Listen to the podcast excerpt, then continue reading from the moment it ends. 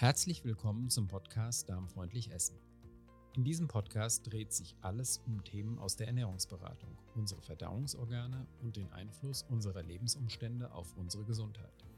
Natürlich beschäftigen wir uns auch mit darmgesunder, genussreicher und saisonaler Ernährung, aber auch mit Unverträglichkeiten und Intoleranzen, typischen Erkrankungen der Stoffwechselorgane und Themen wie Stress, Schlaf oder Bewegung.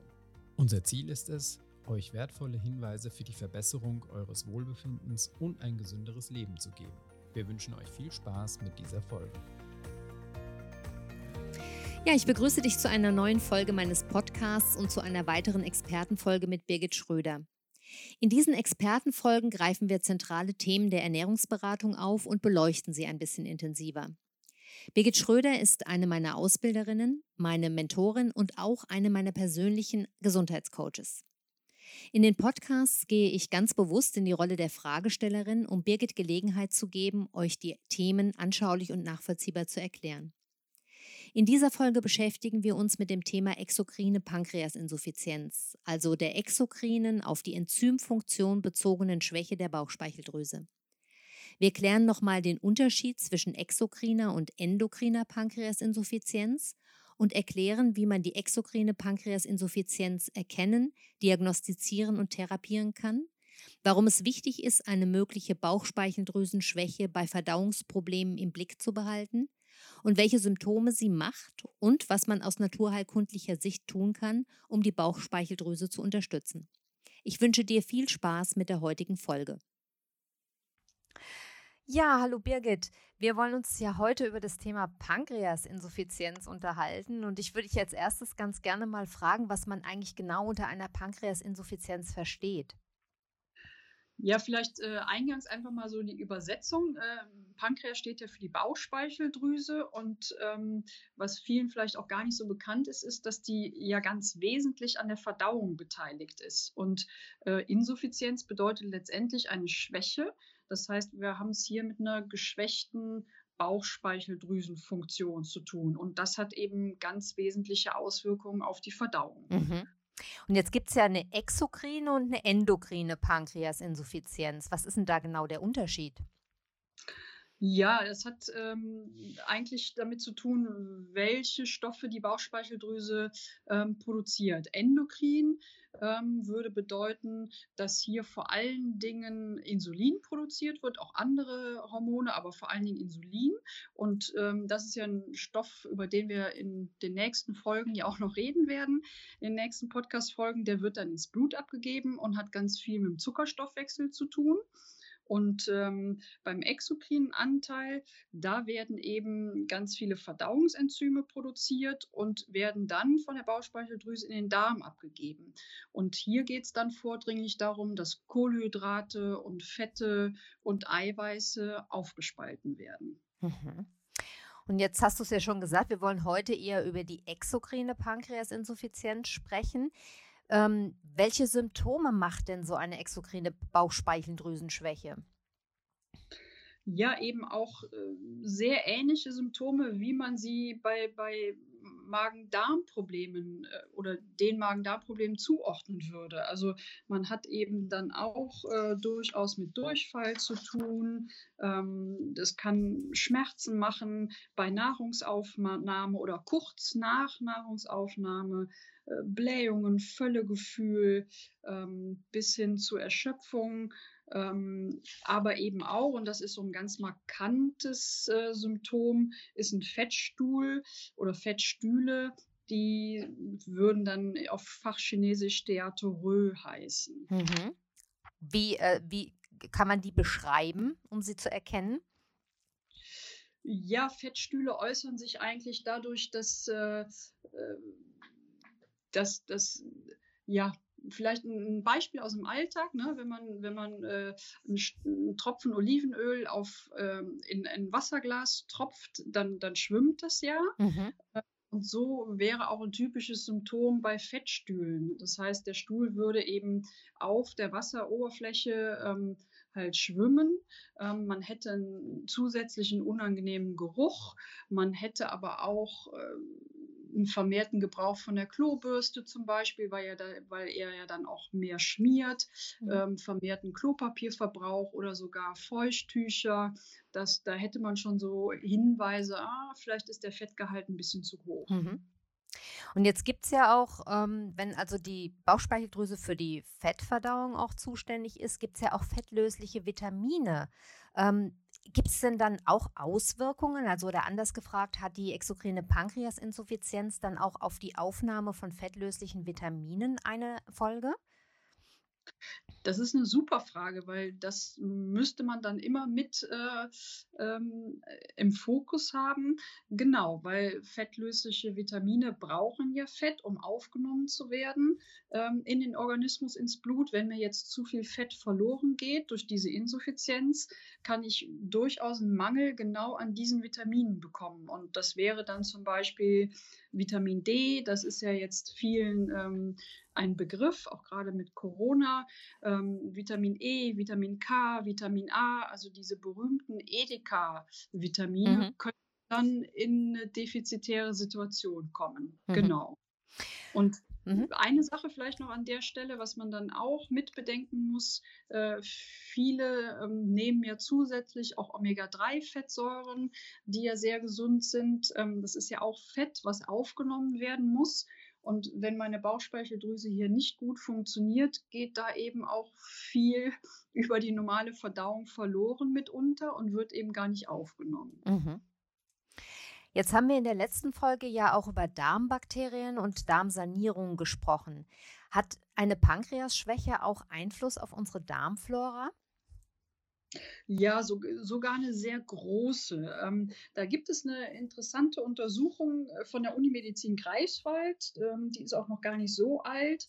Ähm, die haben festgestellt, ähm, dass die Bauchspeicheldrüse die, die Artenvielfalt, also die, die Bakterienarten, die halt im Darm wohnen, dass die viel grundlegender ähm, beeinflusst werden durch die Bauchspeicheldrüse als zum Beispiel die Art der Ernährung oder dass ich über eine lange Zeit Magensäureblocker nehme. Ähm, und daran sieht man schon, wow, also die Bauchspeicheldrüse muss bei so einer Darmproblematik im weitesten Sinne immer mit in den Fokus. Mhm.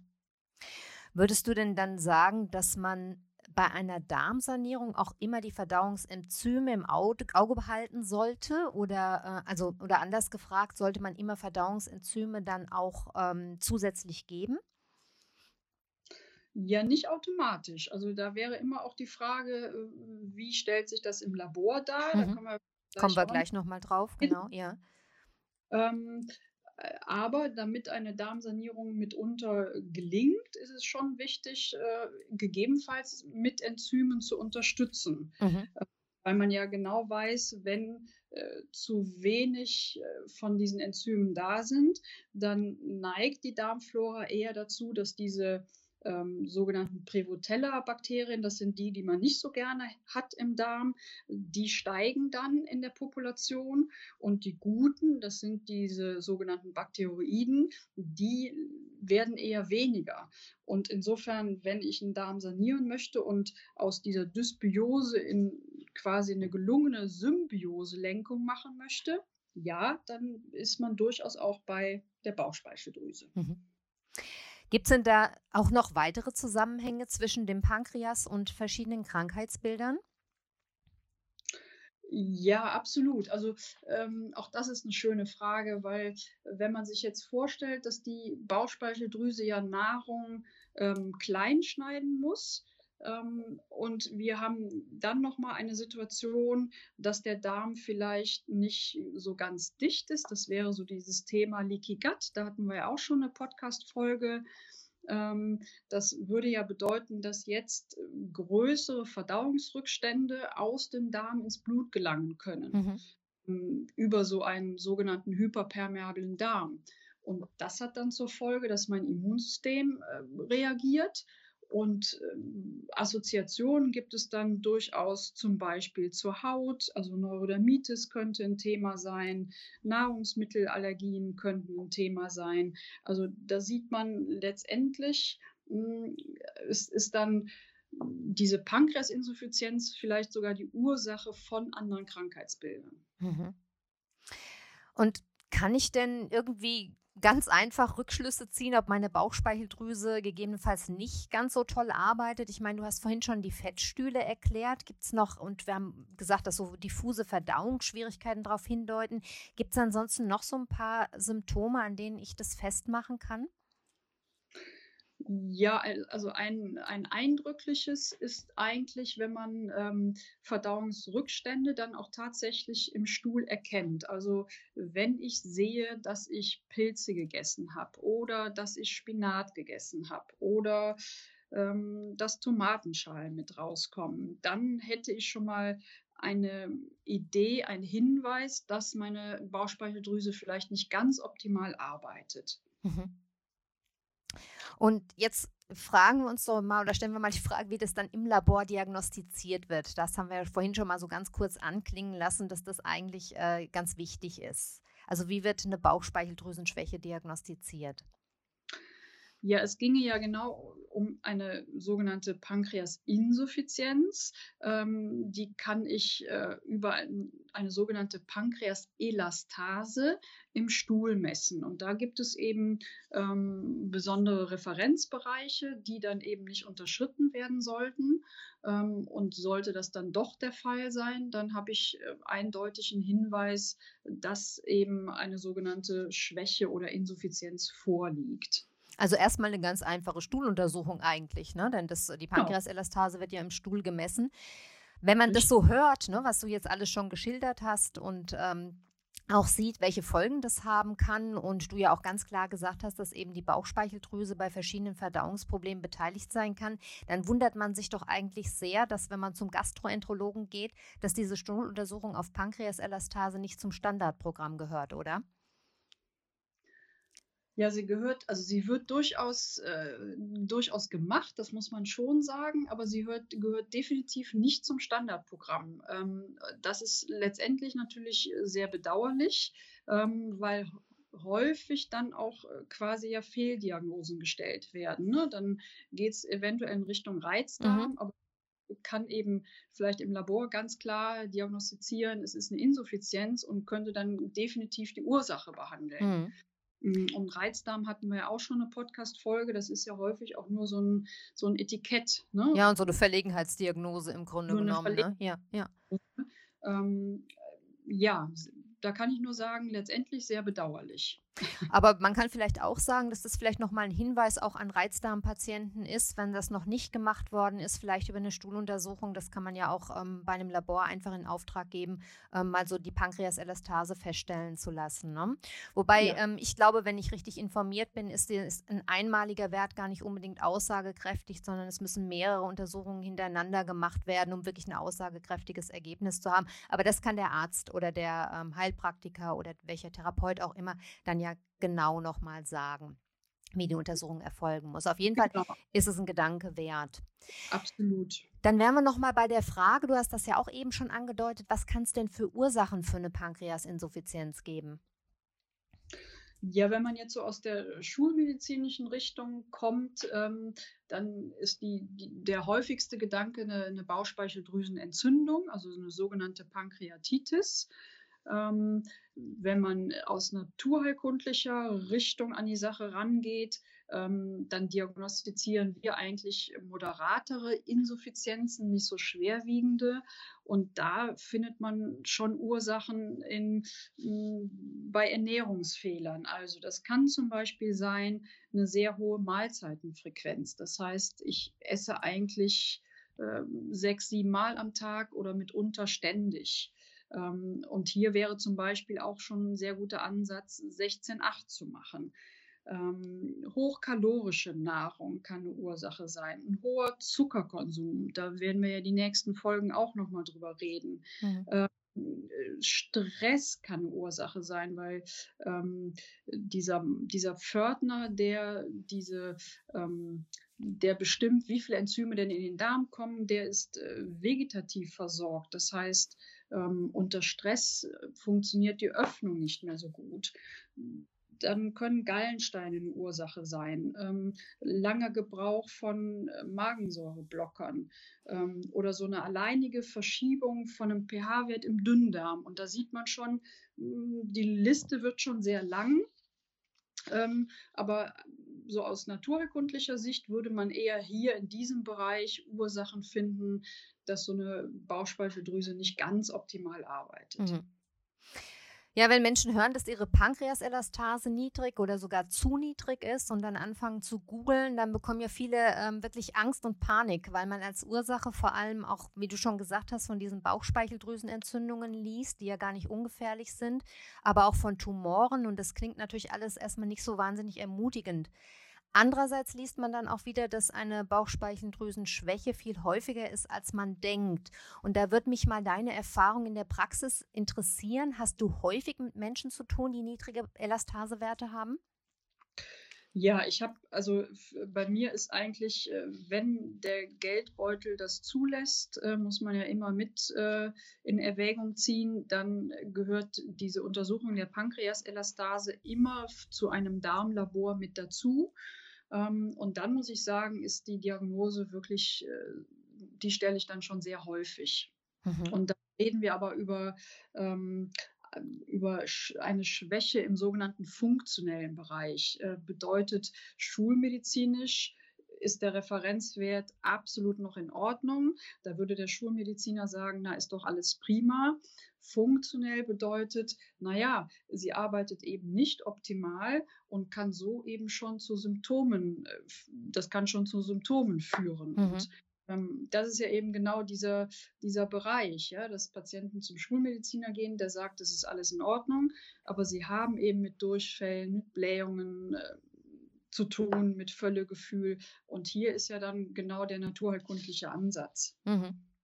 Und ähm, ich habe dann gelesen, und das ist ja natürlich auch ein, äh, ein, ein schulmedizinischer Erkenntnis dann, dass man eben in dreißig Prozent aller Fälle tatsächlich, auch wenn man dem schulmedizinisch nicht nachgeht, überhaupt keine Ursache finden kann, ne? Das heißt, es gibt also auch diesen Fall, dass einem überhaupt niemand jemals erklären kann, ähm, wie es zu den niedrigen Werten kommt und warum die Bauchspeicheldrüse nicht richtig funktioniert. Fakt ist dann einfach, dass sie nicht richtig funktioniert und dass da Abhilfe geschaffen werden muss, oder? Ja, also das ist ja immer so ein bisschen die Frage, ähm, wie will ich es denn nachweisen? Ne? Das wird beim Thema Stress schon schwierig. Mhm.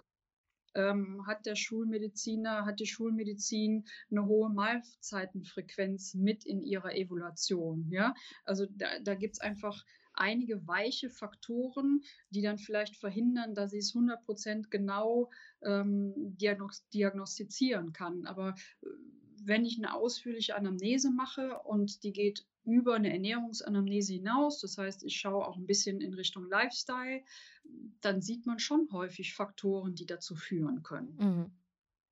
Und jetzt hast du vorhin schon angedeutet, dass Gallensteine ähm, ein Pro- also für eine Bauchspeicheldrüsenschwäche sorgen können. Auch Steine, glaube ich, in den Pankreasgängen gibt es. Und die können ja im Prinzip so eine Pankreasinsuffizienz auch, ja, in Anführungszeichen vortäuschen, ne?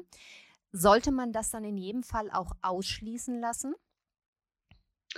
Also vortäuschen ist schon mal richtig ausgedrückt, weil diese Steine können einfach die, äh, den Gang verschließen, sodass einfach gar nicht äh, genügend Pankreasenzyme in den Darm ent- abgegeben werden können.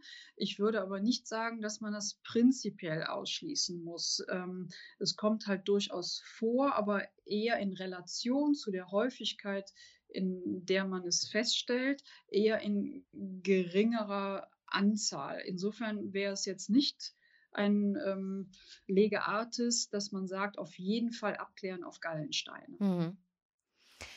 Ähm, kommen wir doch jetzt mal zu der Frage, wie das behandelt wird. Da würde mich mal interessieren, ob es äh, generell einen Unterschied zwischen der Naturheilkunde und der Schulmedizin gibt. Dass die Frage beantwortet sich jetzt fast schon von selbst, ne, weil die Naturheilkunde halt sozusagen auch früher einschreitet, wo die Schulmedizin vielleicht noch sagt, es ist alles in Ordnung und gar nicht behandlungsbedürftig. Aber trotzdem wäre es nett, wenn du nochmal erklärst, was die Schulmedizin tut, wenn eine Pankreasinsuffizienz tatsächlich diagnostiziert ist. Also wenn es labortechnisch dann auch in dem Bereich liegt, wo eine Ähm, medizinische Pankreasinsuffizienz diagnostiziert ist, und wie die Naturheilkunde arbeitet. Also wenn es in den schulmedizinischen Bereich geht und wir gehen mal von einer häufigen Ursache aus, dann reden wir von der Pankreatitis, ähm, also von der Entzündung. Die wird häufig, häufig nicht immer, aber häufig ausgelöst durch einen zu regelmäßigen, zu hohen Alko- Alkoholkonsum. Dann würde aus schulmedizinischer Sicht natürlich dazugehören, ähm, dass es eine absolute Alkoholkarenz geben muss. Ähm, da hätte man dann auch noch mehr Blutwerte auffällig, außer neben unserem Stuhlbefund äh, hätte man Lipase und Amylase noch auffällig. Ähm, aber die Therapie würde hier zusätzlich sein, dass man einfach Enzyme von außen zuführt ähm, und die Bauchspeicheldrüse dadurch zum einen entlastet und zum anderen dem Körper eben das zur Verfügung stellt, was er für eine adäquate Verdauungsleistung benötigt. Mhm. Ähm, Ja. ja. Ich, nein, ich wollte dich nicht unterbrechen, wenn du noch was hinzufügen wolltest. Ja, ich würde da in dem Zug vielleicht gerne nochmal ansetzen, ähm, dass es bei dieser Enzymsubstitution ähm, nochmal wirklich einen gravierenden Unterschied gibt. Das, was so ganz klassisch verordnet wird, das sind Enzyme ähm, von tierischen Produkten. Das kommt dann meistens vom Schwein. Das ist jetzt vielleicht äh, aus ethischen Gründen ein Problem, aber es gibt einen ganz wesentlichen Unterschied zu dem Gegenpart, zu dem pflanzlichen Produkt, was auf dem Markt ist. Und das ist der, das Wirkspektrum. Das heißt, ähm, das pflanzliche Produkt, das wird auf Pilzbasis gezüchtet. Ähm, und der wesentliche Unterschied ist, dass das Wirkspektrum, das heißt, das pH-Wertspektrum viel größer ist. Und der Riesenvorteil ist, dass dann diese Enzyme sowohl schon im Magen wirken, das heißt, man hat einen deutlichen Impact auf das Völlegefühl, es wirkt sowieso im Dünndarm und es wirkt aber trotzdem noch in einem übersäuerten Dünndarm. Und das macht das tierische Produkt eben nicht. Das hat einen eingeschränkteren Wirkspektrum. Mhm. Wirkt eben nicht im Magen und auch nicht im übersäuerten Duodenum. Und insofern habe ich mit diesem pflanzlichen Produkt einfach schönere Therapieerfolge. Das ist aber meine persönliche Wahrnehmung. Mhm. Ähm, aber die lässt, das lässt sich erklären eben durch das unterschiedliche Wirkspektrum. Verstehe. Mich würde noch mal interessieren, ob es auch sein kann, dass die Bauchspeicheldrüse dann irgendwann komplett ihren Dienst versagt. Ja, in, in, in sehr seltenen Fällen ähm, kann das der Fall sein, wenn zum Beispiel schwerste Ernährungsfehler über, über Jahrzehnte aufrechterhalten bleiben. Ähm, das, da hatte ich sogar mal einen Fall in der Praxis ähm, mit, mit extremem Zuckerkonsum über Jahrzehnte. Dann kann es so sein, dass die Bauchspeicheldrüse sich nicht mehr erholt und dass man eben Enzyme kontinuierlich substituieren muss, um eine Verdauungsleistung aufrechtzuerhalten. Aber das heißt, sogar in diesem allerschlimmsten Fall kann man sozusagen mit Enzymen dann ähm, die ähm, Bauchspeicheldrüse ausgleichen. Absolut, ja. Genau. Mir ist das immer wichtig zu sagen, weil wenn es um Bauchspeicheldrüse geht, haben viele äh, Menschen ja immer sofort das Krebsbild vor Augen und dass das eben einer der bösartigen Krebssorten überhaupt ist. Und deshalb ist bei Bauchspeicheldrüse, glaube ich, auch immer wichtig, dass man sagt, dass man, äh, dass diese Enzymfunktion eben auch ersetzt werden kann. Ne?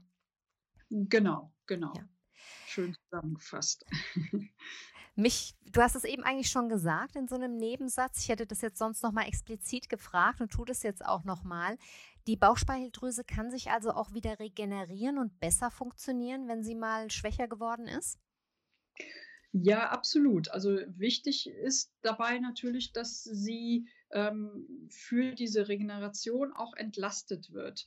Und ähm, diese Entlastung funktioniert zum einen über Enzyme, zum anderen natürlich durch ein verändertes Ernährungsverhalten. Das hatten wir eben im Grunde auch schon angesprochen. Da müsste man über Mahlzeitenfrequenz reden, man müsste über Zucker reden, man muss über hochkalorische Nahrung reden. Ähm, dann hat das natürlich auch was mit Lifestyle zu tun. Ähm, und wenn man diese Faktoren mit im Auge hat, dann kann so eine Bauchspeicheldrüse sich komplett regenerieren. Mhm. Und jetzt wäre dann nochmal die Frage, weil du jetzt mehrfach schon angedeutet hast, dass man, ähm, dass man ähm, auch über die Ernährung die Bauchspeicheldrüse unterstützen kann. Ähm, du hast jetzt gesagt, also das äh, intermittierende Fasten im Grunde genommen, also eine längere Nahrungskarenz ähm, oder Nahrungspause über den Tag hin. Ähm, und was wäre denn zum Beispiel mit dem Thema Fett? Kann man Fette bei einer Bauchspeicheldrüsenschwäche ganz normal konsumieren oder wird, wird das auch reduziert? Ja, viele Patienten reagieren natürlich äh, sehr auf ähm, zu fetthaltige Nahrung, deswegen ja auch die Fettstühle. Ähm, insofern kann hier auch ein Aspekt sein, dass man nochmal genauer schaut, wie hoch ist denn der Fettkonsum und durch ein bisschen Reduzierung auch hier Entlastung schafft. Mhm. Gibt es noch andere Sachen, die man aus ganzheitlicher oder heilpraktischer Sicht bei einer Pankreasinsuffizienz tun kann? Ja, so Stressmanagement wäre vielleicht nochmal ein Aspekt, ähm, wie gesagt, aufgrund dieser sogenannten vegetativen Versorgung. Ähm, das fände ich nochmal durchaus erwähnenswert. Ähm, und ansonsten ist es wirklich, ja, Bitterstoffe können hier noch unterstützen, also die die Phalanx, was man da noch zusätzlich machen kann, da, da geht noch relativ viel, wobei der Hauptaspekt liegt letztendlich wirklich auf den Enzymen. Mhm, verstehe.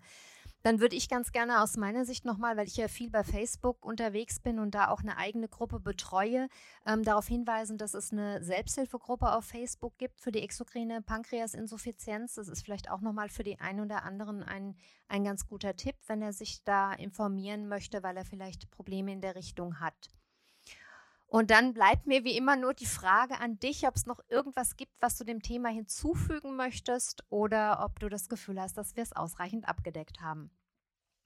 Nee, ich glaube, diesmal ähm, waren wir sehr rund. Äh, ich hätte jetzt, glaube ich, nichts mehr dazu zu fügen. Genau, dann danke ich dir ganz herzlich, Birgit, und freue mich auf unsere nächste Folge. Ja, prima, danke dir. Ich hoffe, unsere heutige Expertenfolge hat dir gefallen. Wenn du mehr über Birgit Schröder erfahren möchtest, kannst du gerne mal in die Folge zwanzig des Podcasts reinhören. Dort habe ich Birgit ausführlich interviewt.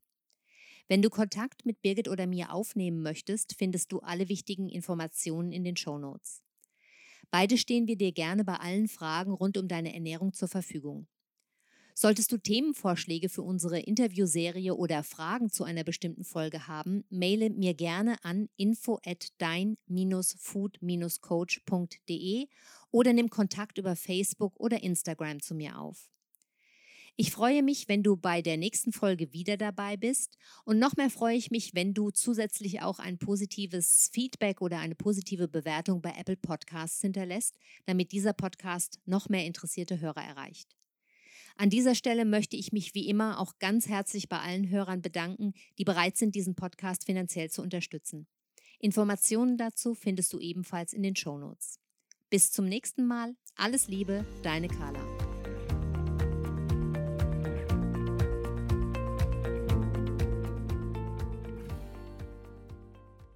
Das war eine Folge des Podcasts Darmfreundlich Essen.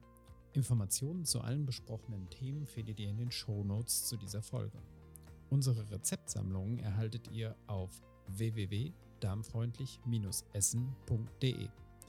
Dort findet ihr auch alle anderen bisher veröffentlichten Folgen dieses Podcasts. Meldet euch gerne auch bei unserer Facebook-Gruppe Darmfreundlich Essen an. Den Link zur Gruppe findet ihr in den Shownotes oder ihr sucht bei Facebook nach dem Begriff Darmfreundlich Essen.